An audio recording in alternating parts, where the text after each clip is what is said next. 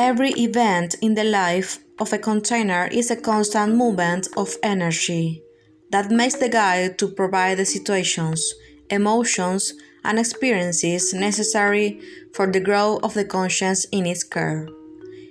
It corresponds to each container to never take for granted that it has something well learned, because otherwise it will not be able to increase and reaffirm this learning in each experience that is repeated.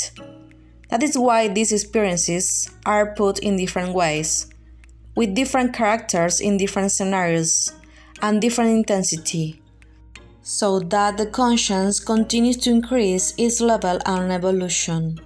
This sermon by Magdalena Marina, a star warrior.